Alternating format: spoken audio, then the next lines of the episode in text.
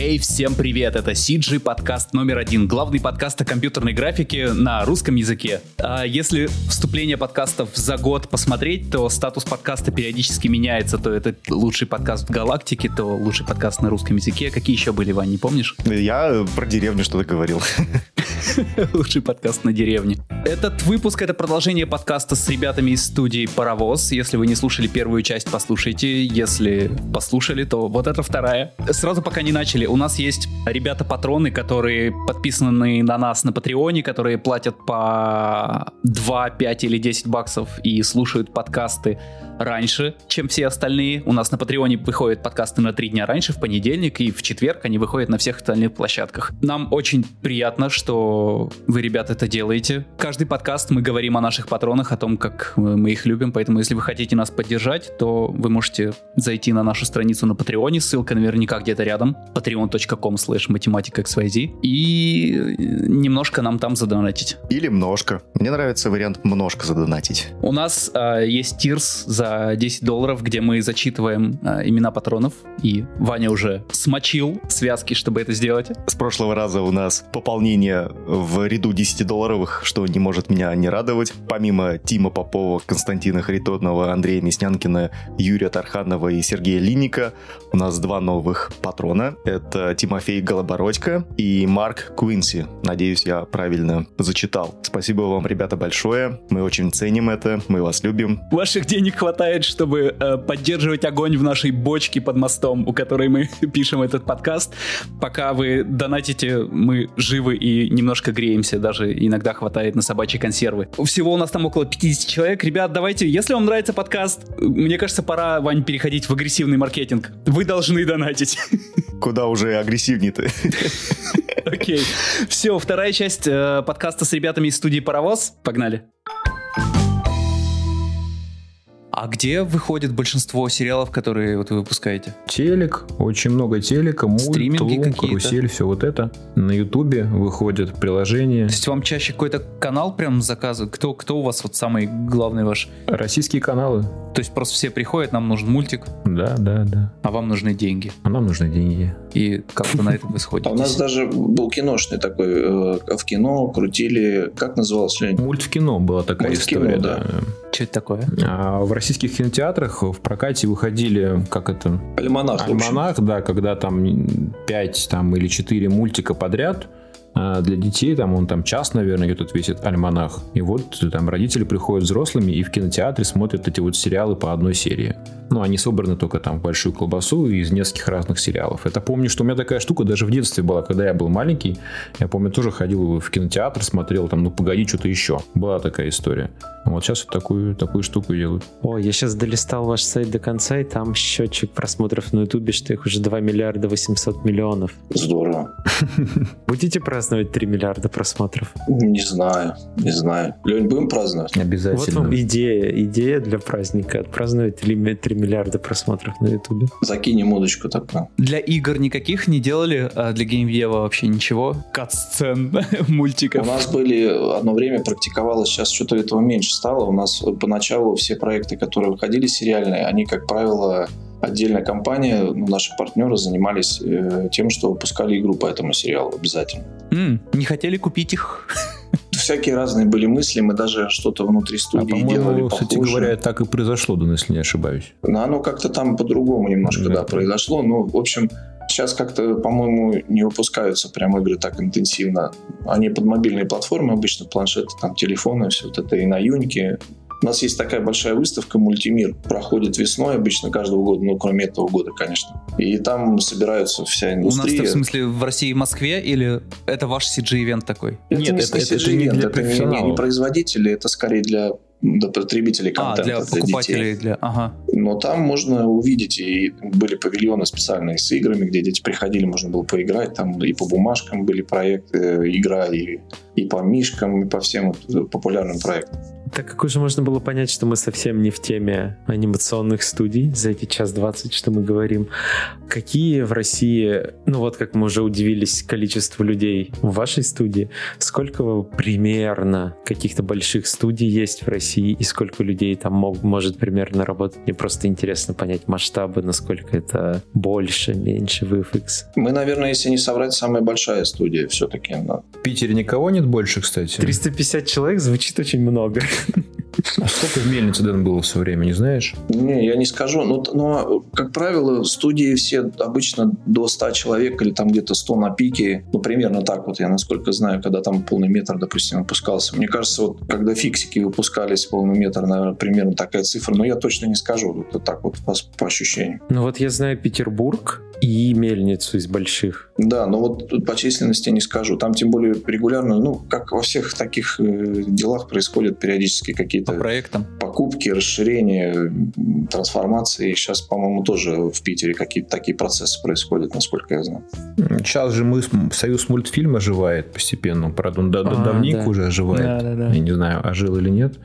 Как вам это? Как ваши ожидания от этого? Посмотрим. Пока непонятно. Проекты есть там интересные. Проектов тоже достаточно много, насколько я знаю. Потенциал там в любом случае есть, поскольку это все финансируется государством, по сути.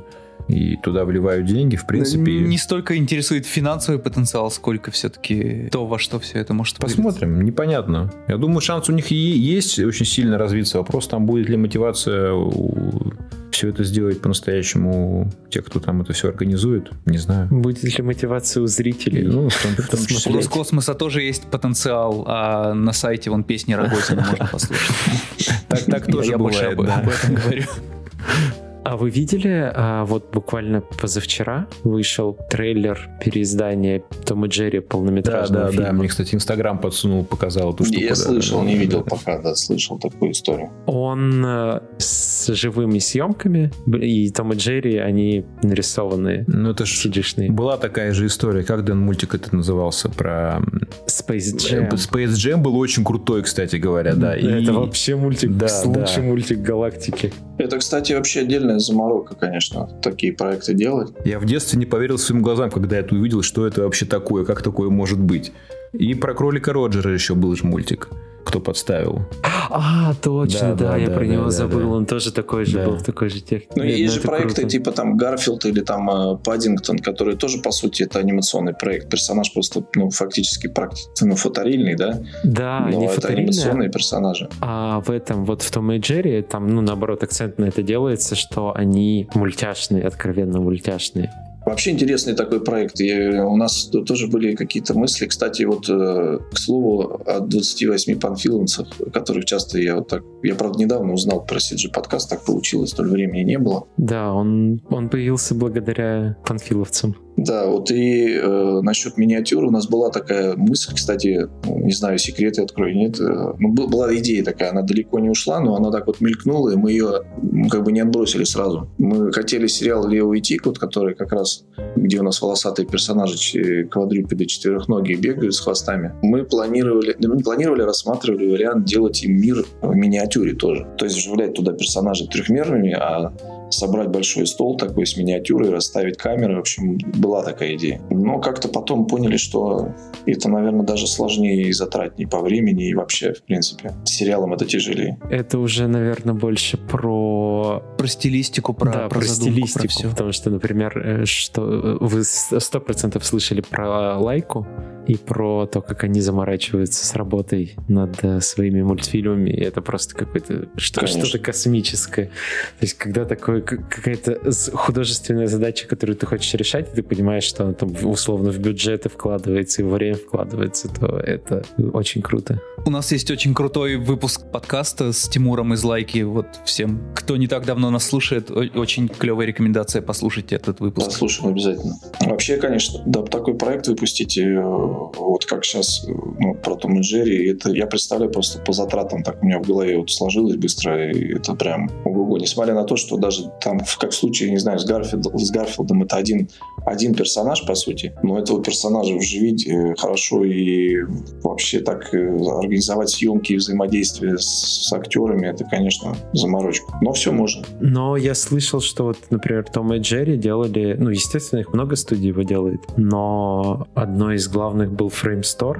огромнейшая студия, которая делает тех же уже упомянутых Мстителей и кучу вообще всего кино с крутой графикой, и она делает вот Том и Джерри. И понятно, какого там уровня у них задачи. Очень сложно и очень дорого. Это вроде бы, конечно, немного у Frame Store опыта подобного рода, мне кажется. Они больше по таким зрелищным сценам. Это вот Digital Dumbledore, это Ritman Hughes там, почивший, конечно. Вот они там любили животных делать, у них это наработано было. Пока, кстати, не так далеко от миниатюр ушли. Вот сейчас рекламный ролик Икеи крутится, где там еда падает, где мальчик играет во дворе, и там начинает огромная всякая еда падать. Мы в CGF делали ролик, и тоже сначала вроде как рассматривали вариант всю еду трехмерить, а в итоге там сроки такие оказались, что условно на весь пост там пара недель, и тоже подумали снять всю еду вживую, и мне кажется, это люто время сэкономило. Вот к вопросу о том, когда это все-таки экономит вообще время. Это прикольно, конечно. Мне нравится, когда люди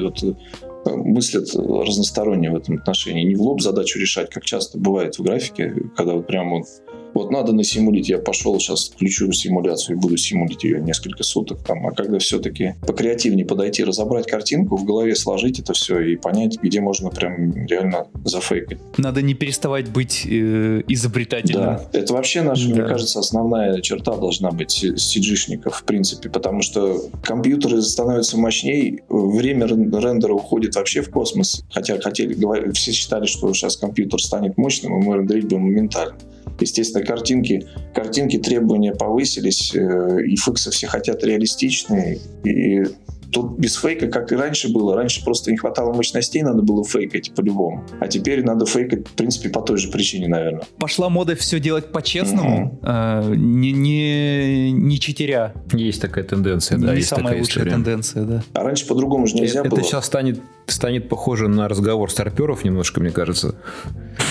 Мне кажется, вот если кого-то из старпёров как раз позвать и спросить, а как вы делали эту сцену, мы столько интересных лайфхаков старпёрских узнаем, композных и не только композных. Такой крутой опыт, который, не знаю, мне это дико интересно слушать. Так это очень круто. Такой поиск новых решений. Сейчас понятно, как все сделали, а тогда придумывать приходилось. Да. Сейчас расскажу историю. Году, наверное, в 2008 или 2007 мы делали заставки для ТВ-3, или это 10-й, ну где-то вот такой вот район, где-то 7-10 год. Делали заставки для ТВ-3, и там была заставка, в которой в кадр влетает летающая тарелка. И что-то мы как-то со сроками очень не рассчитали, и ее надо было там...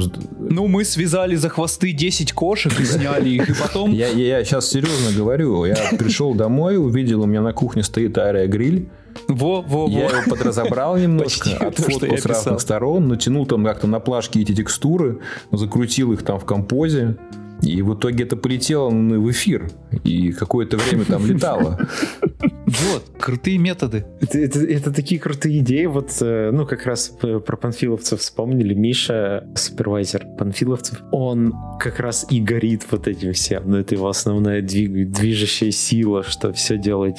Не то, что не из-за того, что делать так, все не как у всех, а делать все интересно. Вот именно подход к рабочему процессу. Вот опять же, про Икею вспомню. Я очень вдохновленный Мишей. Я так кайфанул. Я пошел в магаз, набрал соды, много килограмм соли, взял там ананасов всяких, фруктов, и пошел на телефоне на балконе снимать, как это все падает, разбивается, и очень крутые тестовые кадры получились потом, которые тоже вдохновили команду, как мне показалось, и придали уверенности в том, что мы идем правильным путем, что снимаем настоящую еду, а не трехмерим ее. Круто. И потом мы начали разбивать машины. Хайлайт с этого месяца. Ну, машины разбили, да, но... Вы прям по-честному добили машины большие, настоящие, да? Да, привезли тачки, разбили их бетонной плитой, а потом подсняли окорок обгрызанный, и как будто это окорок. То есть, когда в новостях говорят о том, что загорелась машина во дворе, можно подумать и о вас, да, в этот момент.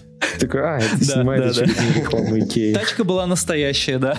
Я, кстати, признаюсь, я сегодня послушал, по дороге сюда в машине ехал, я послушал подкаст как раз с Мишей, И им с огромным интересом. Это здорово, конечно. Вообще молодцы. Вот такую штуку. Я видел на CG-ивенте тогда и руку с камерой, когда там была часть такая миниатюра. Мне это заинтересовало очень. Вообще, мне кажется, сейчас все будут искать комбинации какие-то. Вот если говорить так о перспективах, потому что мультфильмы, вот вышеупомянутые полнометражные, анимационные, они сейчас делаются многими студиями. Они уже выходят, если раньше там пиксаровские фильмы ждали по несколько лет, да, там по пару лет ждешь, выходит, и ты там... Ну да. А вы за сколько делаете? У вас прям короткий цикл производства? Ну, это отдельный, да, разговор у нас. Ну, сейчас вернемся к этому, я мысль закончу. В общем, это то, что вот эти проекты сейчас, их очень много разного качества, они все, в принципе, уже подтянуты к лидерам, да, и уже как-то, вот я, если раньше не пропускал ни одного пиксаровского мультфильма, сейчас я уже половину не видел, у меня и времени нет, ну, думаешь, ну, так, трейлер посмотрел, ну, да, вот здорово, здесь вот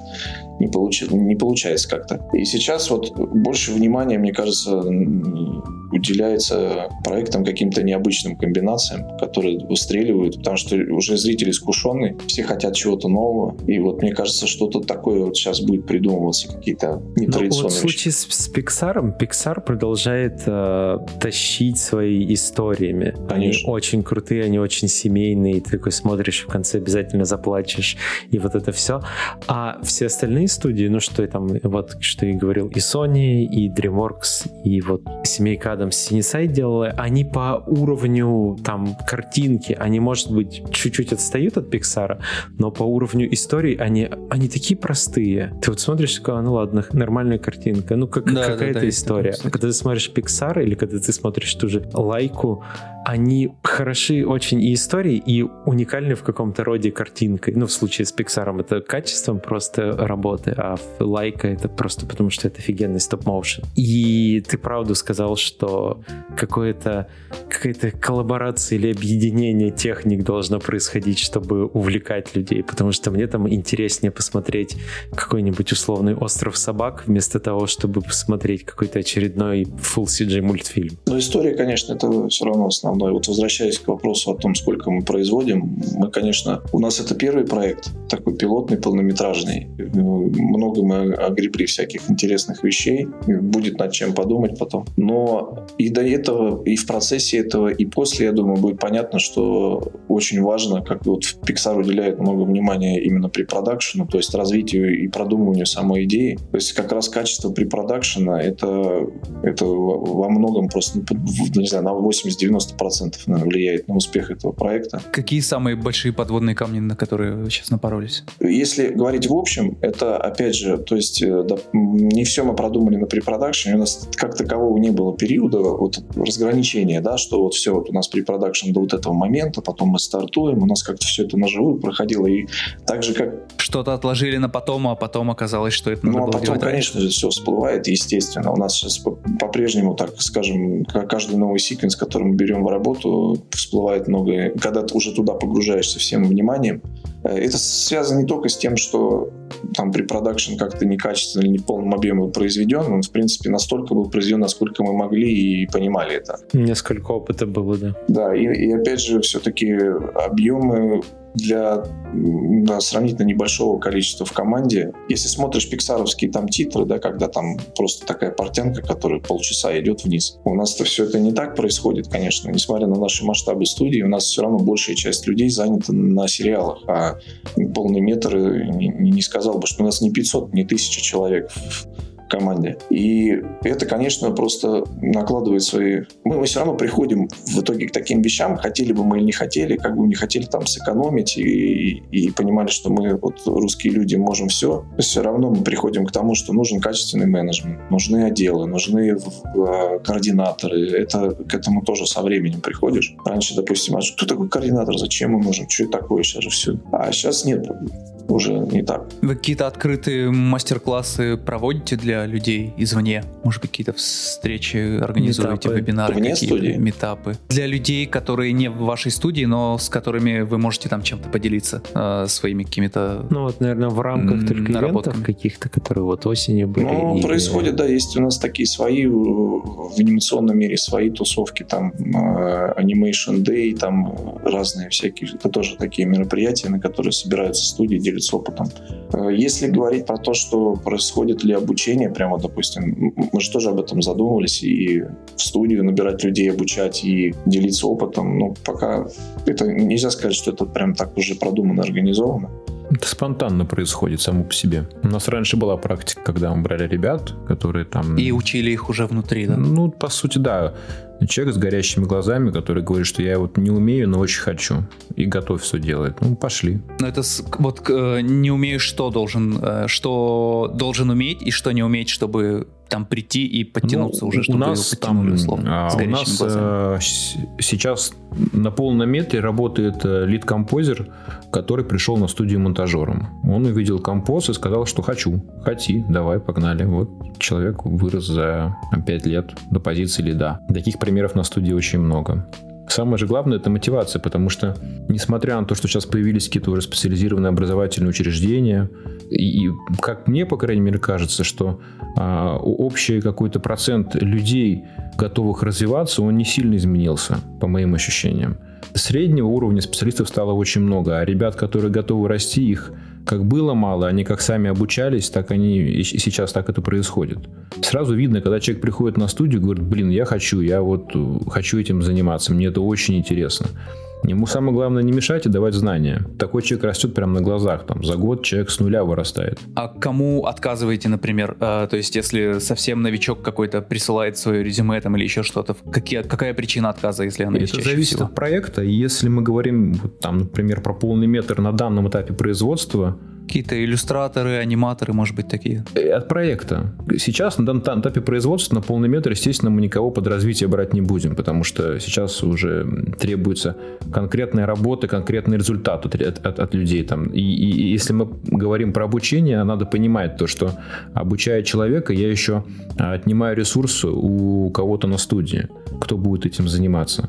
А на сериалах такая практика есть, и если у человека есть реально внутренняя мотивация, на собеседовании это слышно, и ему, скорее всего, никто не откажет. То есть нет такого, что у вас куча заявок приходит, а вы там из них 3 человек возьмете, а 15 откажете? Если мы говорим про готового специалиста, который претендует на позицию там какую-то, да, то, безусловно, это, ну, как обычно, деморил, общая своя адекватность, что-то человек, пообщаться с ним. Ну, поскольку людей все равно много проходит через нас, потому что у нас, ну, отдел HR интенсивно подбирает людей, и когда запросы от проектов приходят от продюсеров, так скажем, поток уже фильтруется именно. Иногда приходят, конечно, ребята, видно сразу, что вот, да, это интересно, это перспективный человек, но есть и не всегда адекватные люди, разные бывают. Да, приходят к вам ребята, которые полгода назад что-то начали делать, собрали хилые рилы и просят 150 там, рублей. Сейчас месяц. Такого очень много стало. Откуда они все берутся? Насмотрятся уроков в интернете. Вообще, кстати, с уроками в интернете, это я тоже, может быть, старперскую тему подниму слегка, но меня это беспокоит. Потому что раньше мы же все тоже, не было же никакого обучения, да, мы смотрели фильмы там забугорные, говорили, вот, мы будем делать так, как вот, как, ну, все началось-то, по сути, там, с дозоров, да, когда вот, с Бекмамбетов, все, давайте все студии в омут, короче, все, давайте сейчас зафигарим. И вот тогда, в те моменты, вот как-то люди активно поглощали информацию, и информация в интернете, ее было и меньше, и она больше была по делу. Сейчас вот если залезть, поискать там какие-то туторы, какую-то инфо, вообще что-то почитать на эту тему, вал просто информации, и эти тонны, они просто ни о чем, то есть она поверхностная очень. Вот ее сейчас надо уметь раскопать, еще выловить оттуда. Да, сейчас очень, очень сложно найти, ты даже если вопрос формулируешь, ты в основном мусор найдешь, и очень сложно отсеять именно знающего, грамотного чувака, который тебе не испортит понимание того вопроса, которым ты задаешься. Как бы это ни звучало. Это может быть оборотная сторона. Вот сейчас обучение. С одной стороны, это очень хорошо, что организовываются какие-то, и уже, я не знаю, можно сказать, институты, не просто курсы, как это раньше были, кройки и шитья там, да, а уже какие-то фундаментальные вещи, которые преподают по программе, у которых есть какой-то фундамент и методика преподавания. Но вот почему-то обратной стороной это вот люди приходят, им кажется, что они за такое там короткое время, за полгода прокачались настолько, вот они даже сами потом признаются, вот нас на днях, помнишь, у меня был разговор, мы там отмечали день рождения, что вот я пришел такой, один человек у нас признавался, говорит, я пришел такой, грудь колесом, думаю, ну сейчас я вам думал, что покажу, я умею как, все, теперь я понимаю, что я вообще ни черта не умею. Он говорит, я сел первый день и понял, ё-моё, как это все, полез в интернет, говорит, там искать всем, это же, блин, это же все совсем по-другому нас учили-то, ё-моё. И такие люди, да, приходят. Не, есть ребята, которые приходят вообще с других областей, там, я работал менеджером по продажам телефонов, все бросил к чертям, уехал из города и решил прийти к вам учиться делать анимацию. И такие бывали люди у нас. Офигеть. О, вот эта история. Да, это и круто. Они остались и работают до сих пор, и таких и не один человек. Серьезно. Просто вот они так схватились прям. У нас вот один говорит, я был учителем физики, по-моему, да? Астрономия, да. Астрономия, да. Офигеть. Охренеть. Я говорю, как тебя сюда вообще закинуло-то, блин? Не, ну вот 8 Стелла же вообще училась на... Да, я тоже хотел. Я не привел в пример, потому что забыл, на кого она училась, но что-то там тоже. Физиобиолог. Физик-ядерщик, да, какой-то. Ну, это у нас этого очень много. Это, я больше половину заканчивал. Да, и, Лёнь, ты тоже навряд ли на графику учился? Нет, конечно. Нет, я, кстати говоря, как раз учился на графику. Я учился на факультете компьютерной графики, мультимедиа технологии, и меня попросили с первого курса. Милости просим, вам на выход. Вот. Как тебе все эти бродяги, которые непонятно откуда приходят, но в профессию отнимают наши рабочие места? Да, ну, мне хватило на год этого обучения. Потом ты решил, что уже можно начинать работать. Меня уволили, отчислили с первого курса. Точнее, не отчислили, я не стал дожидаться, пока меня отчислят. И пошел на менеджмент. А на менеджменте мне стало скучно через 4 года, на четвертом курсе, по-моему. И в итоге с моего направления, по-моему, работает 2 человека, я вот и еще один. Больше никто. Неинтересно было? Неинтересно преподавали? Да, это было не в Москве, это было там в регионах. И это была, знаешь, такая, наверное, новаторская штука. Решили создать факультет, а что с ним делать, никто не придумал. Такого было очень много раньше, когда какие-то модные новые профессии, а преподавательского состава не набрали. И это все не сработало в итоге. Но по факту я учился на компьютерную графику и на менеджмент. В общем-то, чем я сейчас и занимаюсь. То есть учился на нормальную профессию и на всякий случай на компьютерную графику. Так и получилось. В итоге все знания применил на деле. Денис, а ты на кого учился? Я авиационный институт заканчивал. О, давай, отвечайся. Я вам скажу, что почему-то в наших кругах сиджишных очень много из маевника людей приходит. Я не знаю, почему, с чем это связано. Я, правда, графикой занимался еще до института задолго. Я учился на осушника, автоматизированной системы обработки информации и управления. Такое универсальное, как бы, универсальное направление для всех областей, так скажем. Да. Биг-дата сейчас тоже на подъеме. И тоже и искусственный интеллект, и все это у нас было, все это мы проходили, но просто тогда это было довольно давно уже. Вот, и тоже у меня был параллельно второе незаконченное, это экономическое образование, год я не доучился, мне тоже уже было много работы, и это тоже был менеджмент в банковской сфере. А потом я просто прыгнул после института в геймдев сразу очень активно. Проработал в геймдеве, в студии G5 Software была такая. Сейчас это G5 Entertainment, по-моему, называется. Что-то знакомое, да, знакомое есть имя. Я вообще не скажу, что я слышал про них, но название ты сказал. Они что-то в Москве, в Калининграде, в Нью-Йорке, по-моему, где-то еще есть, если я не ошибаюсь. Если я это они. Ушел оттуда, там была какая-то большая реорганизация, и, по-моему, их там то ли корейцы, как-то они объединились с корейцами, или купили кого-то. Но там прям Entertainment, большая компания, да, в нескольких странах она находится. А, да, они сейчас мобилки делают в основном. Сейчас все делают, мне кажется, мобилки. Я как раз уходил, заканчивалась эра PC-шных игр, и уже начинались... Мы делали тогда игрушки под телефон, я помню, было Первый был такой файтинг, Fight Hard назывался, по-моему. Типа Mortal Kombat, такой мочилово на телефоне, вот еще кнопочным, с маленьким экраном. Но там уже трехмерные персонажи были. Ты пошел дальше в геймдев или сразу? Нет, я вот в геймдеве проработал, вот как раз в G5, и потом у меня было целенаправленное желание пойти уже в кино, в анимацию, и я взял, засел, понял, что у меня для геймдева достаточно знаний, я там уже закончил лид-артистом или арт-лидом, как называли, и оттуда уходил, думаю, все, сейчас надо садиться и изучать все вообще про графику, по продакшн, я засел на полгода дома в кабинете, безвылазно практически. Между сменой работ, то есть с одной работы ушел, пошел учиться дома? Да, засел на полгода и начал, и там и собирать рил, и поглощать всю информацию, какую только можно было об этом, делать все тесты, изучать все технологии. А на что ты упор сделал? Ты такой, так, все, ага, мне нужны все технологии. Да. Тогда было мало информации, поэтому за полгода можно было бы изучить всю информацию, которая есть. У меня все-таки был там в графике довольно большой, но просто все-таки геймдев и, как мне тогда казалось, графика в кино, это были сильно разные вещи. Но потом, как выяснилось, что наоборот, мне этот опыт сильно пригодился. Чему ты за эти полгода научился вот так, чтобы, ну, просто прикольный пример, типа я сел и за полгода выучился, вот на что достаточно полгода, что можно сделать за полгода, в чем ты прокачался? Да во всем, я просто задался целью, как делать графику в кино, как интегрировать кино, как там, я не знаю, работать со съемочным материалом, как там замачмурить, оттречить, как все это воткнуть, как зарегать персонажей, ну, потому что я больше был все-таки всегда направлен, ну, моя специализация была, это анимация, в первую очередь, персонажка. То есть ты скачал себе все программы и даже открывал их? Ну, это понятно, да. У меня даже есть еще до сих пор некоторые такие раритетные вещи, я вот недавно хотел раскопать. Ну, когда все начинали, это же было давно еще, до геймдева, где-то в мои 14 лет примерно, когда все сидели с 3D-студио досовской, там, с вот этими всеми софтэмажем старым позже, там, аниматор. У меня есть где-то документация, по-моему, то ли аниматор Pro, то ли, я не помню, как назывался, Pro до этого, когда еще флики там делались. Она у меня есть... рукописная, то есть документация написана от руки, которая раскопирована. Где-то лежит до сих пор два тома. На папирусе первый допик к 3D Max. У нас каждый подкаст какой-то есть такое воспоминание о очень былом.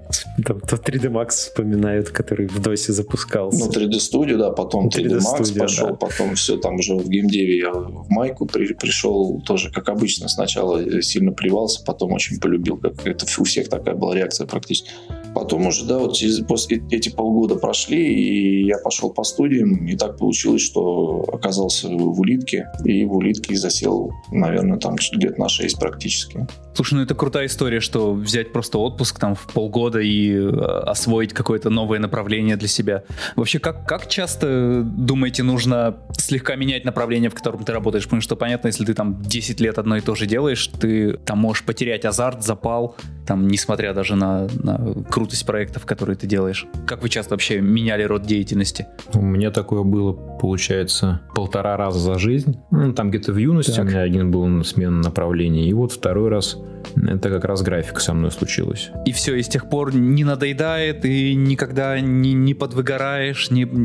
Поскольку я работал в разных студиях и занимался и кино, и рекламой, и ивентами, от этого не очень устаешь, потому что картинка меняется, проекты меняются, каждый раз новые вызовы, это очень интересно. И вообще в графике разные проекты, это, конечно, вот иногда сидишь, там делаешь полный метр, ну, там кино, большой объем там для кинографики, который там период рассчитан на полгода, год, сидишь уже под конец, думаешь, блин, сейчас бы рекламки вот такой вот, чтобы прям жарил там по 2 недели такой вот. Чтобы какая-то смена шотов была хоть какая-то. В рекламе, да, посидел, такой думаешь, блин, когда стало уже это все, хочется вот такое длинное, что-то вялотекущее. Вот, Саш, как тебе кажется, композ более скучная штука, на которой можно просто там, уже неважно, пиксели все одинаково выглядят? Или тоже какое-то разнообразие? Не знаю, есть? Мне компост не очень надоел за 9-10 лет, что я этим занимаюсь. Это весело. Не то, что в нем всегда можно что-то новое найти, это будет неправда, если я так скажу. Но в целом норм, если постоянно что-то учить. А у меня тогда вопрос, если случается такое с человеком, что вот он там 5 лет условно композит у вас, или что-то такое, не 5 лет, 4 года, ему это надоело, насколько это нормально и приветствует, если он такой приходит в один день и говорит, что все, я теперь лайтером хочу быть и буду учить лайтинг.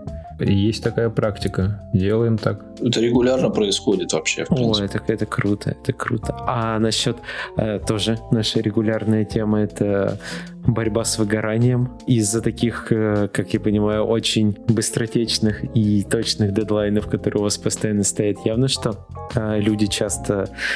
горят на работе. Как вы с этим боретесь, не боретесь? Выгорали ли вы сами? Ну вот то, что мы рассказывали, все эти вот активности на студии, они отчасти для этого направлены. У нас есть репточка, уроки английского. Да, чтобы человек отвлекался, пошел... Ну это в том числе. Да, пошел кошечку погладил, поспокойнее стал немножко, вот, уже никого убивать не хочет. Антистресс. Да, уже нормально. Ну и регулярно людей в отпуска выгонять. Причем именно выгонять, с такого вот момента приняли это как волевое решение, есть люди, которые самостоятельно следят за своими отпусками, а есть люди, которые не любят в отпуск ходить и дожидаются момента, когда им становится совсем плохо. Я из этих, мне кажется. Мы все из этих, да. Ну, есть ребята, кому приходится напоминать, там, иди, пиши заявление, в ближайший месяц ты уходишь в отпуск, там, в приказном порядке. Нет, я хочу работать. Ну, человек там говорит, да-да-да, потом напишу, я завтра напишу, иди, пиши прямо сейчас.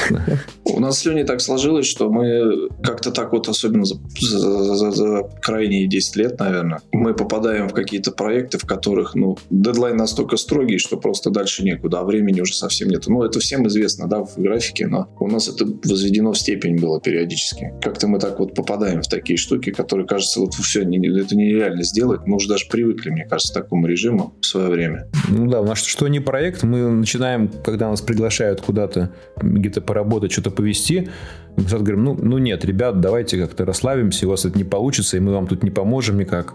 Давайте попробуем, мы попробуем, но ничего не обещаем. Потом раз, там проходит полгода, год, ой. Как это вышло там? Уже проект сделался. Что? Как это случилось? Как это случилось, никто не понял. И как-то так один проект получилось. Потом сразу же, естественно, там кто-то звонит. Надо срочно, когда? Вчера, естественно. Что, будем делать.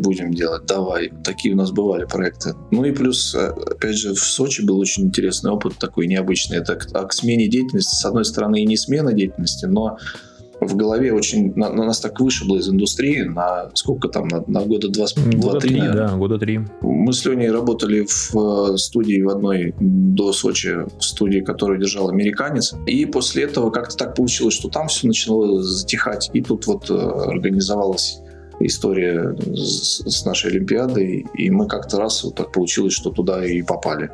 Там как раз был опыт такой, что ответственность, во-первых, в разы просто, это понятно. И так натянутая струна, там как раз у нас были бессонные ночи, сутки, и мы какие-то уже на каких-то внутренних скрытых резервах организма существовали какое-то время. Просто одно дело запороть эфир в Москве, а другое дело запороть графику для международного эфира, который на весь мир вещается, да, там, условно говоря. Тут вариантов как бы не рассматривается, что мы не сделаем, такого нет. И после Сочи был отпуск месяц, два, три, сколько? После Сочи у нас... мы начали проекты тоже делать свои, там, киношные в основном. Один был довольно такой затяжной проект. И как-то после этого думали, все, вроде бы и отдохнуть. И потом раз и подвернулась ситуация с анимационной студией. Как-то так все сложилось. А мне интересно то, что вы говорите по поводу того, что какой-то месяц паровоза решили организовать. У вас уже есть план, с кем пообщаться там? Изначально у нас запись должна была быть с режиссером, потом, по идее, с вами, а потом уже с артистами. Там уже определились бы, с кем из артистов, кто бы захотел. Но режиссер, он занят был, когда мы договаривались, на, не знаю, на какие-то даты. И, видимо, его потом будем писать. И это интересно, потому что, как вы заметили, что как будто бы мы существуем, анимация и VFX существуют примерно в одной вселенной, но настолько разные и настолько не знают о существовании друг друга, что это, когда там даже смотришь вакансию, вакансии видишь какие-то там, что в студию «Паровоз» требуется композер, и ты такой, а что это вообще такое? Что это за ребята? Я про них ничего не знаю. И интересно, по крайней мере, в этом моя эгоистичная цель, просто интересно понять, как работает анимация в России в целом и анимационные студии. Это на самом деле круто. Узнавание каких-то новых штук, казалось бы, в той же самой индустрии, но абсолютно другой. Да, обычно зовешь каких-то композеров-гудинщиков, и начинаются какие-то козыряния именами, которые, все всех знают, а тут вообще тут 350 человек, которые люди, как бы тут такой, я вообще не знал, что вы есть. Вообще, на самом деле, люди же таких же компетенций, есть же те же вейфиксеры, те же композеры, те же аниматоры. Да, и это и круто. Это круто, что можно узнавать людей из твоей же тусовки, но которые занимаются совершенно другими вещами почти что. Но определенная специфика есть, конечно, все равно. Тут это действительно две параллельные какие-то. Я тоже иногда думаю, что вроде бы и люди уже, которые делают анимацию, они, например, если так свалится сейчас киношный проект, понятно, там нет каких-то знаний, это отдельная история. Я имею в виду, что даже человек со смежным опытом и знанием, он не сразу строится туда. Это мы уже так пробовали несколько раз делать, и как и наоборот. Это так же, как анимация, допустим, персонажная, реалистичная, да, для кино, и анимация в мультфильме. Это настолько две разные вещи, и настолько это разные люди этим занимаются, которые прям изначально заточены под вот эти вещи. Редко универсалы такие бывают. Арман, наверное, поднимал эту тему многократно, что вот найти аниматора, например, который анимирует, я не знаю, робота или какое-то животное шерстяное, реалистичное в кадре, в фильме. Из аниматоров, которые делают мультфильмы, давать достаточно успешно. Это очень непростая задача. Я тоже таким, с этим сталкивался многократно. Вот ты вспомнил про Армана. Это же последний пост у него в Фейсбуке был, один из последних постов про анимацию в «Притяжении», инопланетный вот этот вот чувак. И в комментариях я потом полистал, что в итоге они там сколько-то месяцев потратили на попытки найти правильную анимацию для него, и в итоге там сделал им какой-то вроде то ли американский аниматор, то ли американская студия какая-то делала вот именно разработку самого настроения анимации этого чувака. Это отдельный опыт, там немножко разные законы работают, там надо больше наблюдать это, и это реально надо уже иметь опыт такой, это не то, что ты прям сел такой, сейчас я санимирую, там больше микродвижений возникает, да, каких-то, чем утрированная анимация и преувеличенная там на диснеевских принципах основана, да, как вот в анимационном кино в основном. А здесь надо воспроизвести жизнь, и если мы видим реалистичную картинку, глаз ловит, естественно, любые нюансы, которые выпадают из привычной картины, и это все сразу... Это, говорю, это прям... Реально мы тоже вот когда в свое время в Ритке делали Wanted проект, особо опасен который. И у нас там была секвенция как раз с крысами, мы тоже там на этом собаку съели, потому что мы достаточно часто нам приходилось в рекламе и в кино вживлять персонажей реалистичных или каких-то условно реалистичных, гиперреалистичных. И это прям проблема была еще тогда. Даже найти за границей, так скажем, не так много можно аниматоров, которые могут это сделать вкусно, хорошо и реалистично, главное. Ну, а вот ты знаешь каких-нибудь... Сколько примерно в России сейчас аниматоров вот прям такого хай-левела, которые могут сделать это? И чего они стоят? Это даже не то, чтобы хай-левел, то есть здесь сравнивать не совсем правильно, это, говорю, немножко параллельные ветки. По стилистике скорее своего найти. Да, то есть это надо найти человека, который, есть у нас несколько, там, Женя преподает в Animation Club, мы с ним как раз еще в те времена вот над крысами работали, он сейчас преподает в Animation Club свое направление, насколько я знаю. Мищенко, по-моему, если не ошибаюсь, фамилия у него, я уже давно мы не общались. Как раз вот он в этом направлении пошел, хотя он был аниматор, и который делал и такие интересные проекты, там, как, например, по-моему, «Остров сокровищ» трехмерный был в свое время. Очень интересный проект, не знаю, он все-таки вышел, не вышел, я нигде не слышал про него больше. Там очень интересно было сделано. Но качественная анимация была. И вот он как-то пошел вот и с крысами, с нашими, потом еще куда-то, потом уехал куда-то тоже, я не помню, в каких он студиях, и сейчас он, по-моему, не в России уже. И вот он преподает курс такой реалистичной анимации персонажей. Сколько сказать людей таких, это сложно сказать. Мы, как выясняется, многих не знаем. Вроде бы казалось, такая у нас область узкая, да, все друг друга знают, но на самом деле не так сейчас, в данный момент. Сейчас, опять же, вот у нас там, да, 300-400 человек, грубо говоря, в окружении, которых вполне вероятно большую часть, например, вы не знаете, возможно. Сейчас все сильно разрослось еще. Но немного таких людей, которые могут такое делать действительно. Какая сейчас зарплата хорошего аниматора? Вот вам нужен супер какой-то крутой аниматор, вам подходит человек, сколько он может запросить обычно или сколько вы ему готовы? Честно говоря, я, наверное, не знаю, насколько я могу это оглашать и разглашать. Я вообще такого принципа придерживаюсь, что у нас этим занимается HR и продюсер. Я в свое время решил не лезть особо в это. Это не конкретно про ваши цифры, а в целом про индустрию. Да, в целом. Вообще разнятся очень эти вещи. Это очень как-то сугубо индивидуальные и личные договоренности по-прежнему присутствуют. Не знаю, есть ли аниматоры, которые по 250 получают? Есть. Я думаю, что это, как правило, на самом деле аниматоры же это люди, которые в основном фрилансе, в большинстве своем, они заточены под это. Брать много проектов, и уже есть люди, которые, думаю, больше получают значительно. Но это особенно талантливые люди. И в геймдеве, кстати, особенно. Сейчас в геймдеве зарплата выше, чем в постели. Чем везде, да. А это зависит больше от того, как человек может себя организовать еще и насколько он эффективно уже профессионально работает, выдает результат приемлемый за нужное время. А так разброс, вы же сами знаете, большой.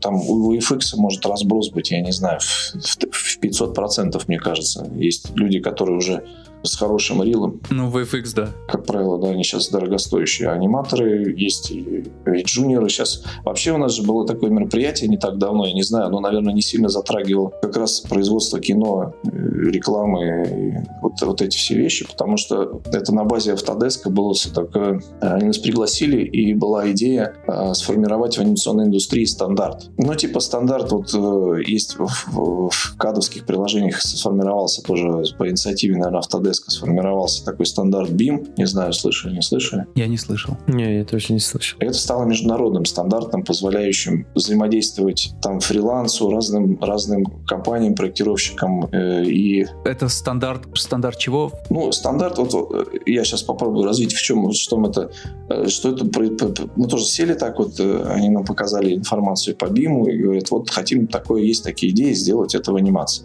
А это что в себя включало? Это на всех этапах вообще анимационной жизни написать стандарт производства, подходы, вплоть до технических деталей, например, там, терминологии, для того, чтобы обмен информацией... Описать процесс, да, короче. Описать весь процесс. Образование, в том числе аниматоров, вести, грубо говоря, некоторые, как это сказать, категории такие, как раньше было у нас в Советском Союзе, да, там, что вот есть, там, я не знаю, ну, условно говорю, да, там, аниматор такой категории, там, квалификации, вот, аниматор, который там прошел какие-то квалификационные тесты или там вырос еще в кого-то. Ну, то есть, ну, условно, это там junior, middle, high-level аниматор, которые должны были иметь какой-то определенный образовательный документ и рил, приложенный к нему. Ну, то есть это тоже такие темы поднимались там. И вот эта идея сейчас в Autodesk там немножко все поменялось. Они как-то ушли своим офисом из России, по-моему.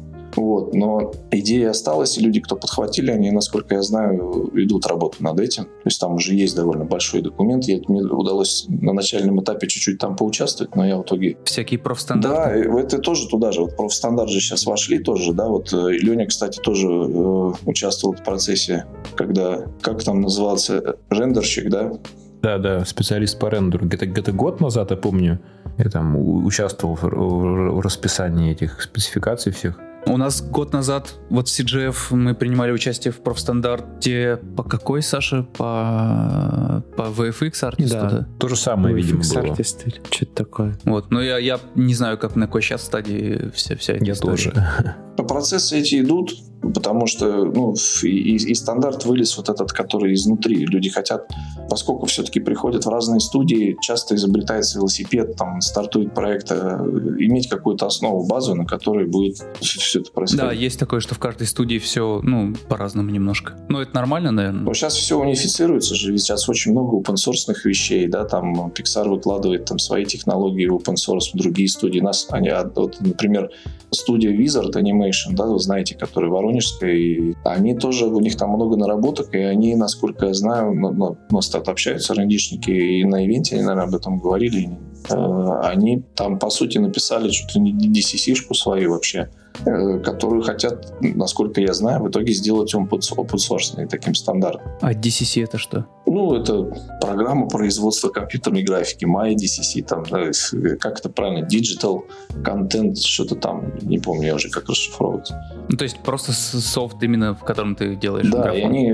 А сейчас же опять, мы поскольку используем USD в производстве в разных все студии, в разных объемах, пиксаровскую технологию вы знаете наверняка, и мы это все, не технология, а подход такой, скажем. И сейчас на этой основе тоже все как-то объединяются, потому что писать что-то свое, Pixar тоже странно поступили, они стандарт этот вывалили свою идею, и, в общем-то, у себя они ее сами развивают, а вы как хотите там делаете. Есть какой-то там в майке, например, плагин пиксаровский, который, в общем-то, ничего особо не умеет. Есть там Animal Logic, отдельные направления, которые тоже в опенсорсе лежит, и которые тоже они вот как-то в вялотекущем режиме. Там еще какие-то есть направления. И вот все сели и думают, вот что нам делать. Идея хорошая, мы все к ней тоже пришли таким эволюционным способом. Но ее надо реализовать и бросаться писать свое, каждая студия по отдельности, либо подождать, пока Autodesk что-нибудь выпустит, уже объединив все это вместе. И, в общем, вот так вот это все пока подвешено, и все равно как-то и половина. И Autodesk вроде апдейты делает вяло, и ничего не говорят на этот счет, и в студии потихоньку пописывают. Это какая-то такая вот ситуация. Как про графику начали говорить, сразу говорит кто-то один, остальные. Ага, ну да. Ну, наверное, да. Ну, как меня останавливаете. Уважаемый человек рассказывает. Меня поперло, похоже, потом останавливаете.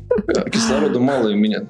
Не-не, все круто. Тут просто, когда мы говорим о графике в целом, то у нас как бы все у всех в целом одно видение. Когда пошли детали, то мы, ага, ну, с USD-то я не работаю. Ага, ну, я слышал, конечно. Всем просто интересно слушать, особенно когда интересно рассказывают. Ты такой слушаешь, да, круто, круто. И нечего добавить.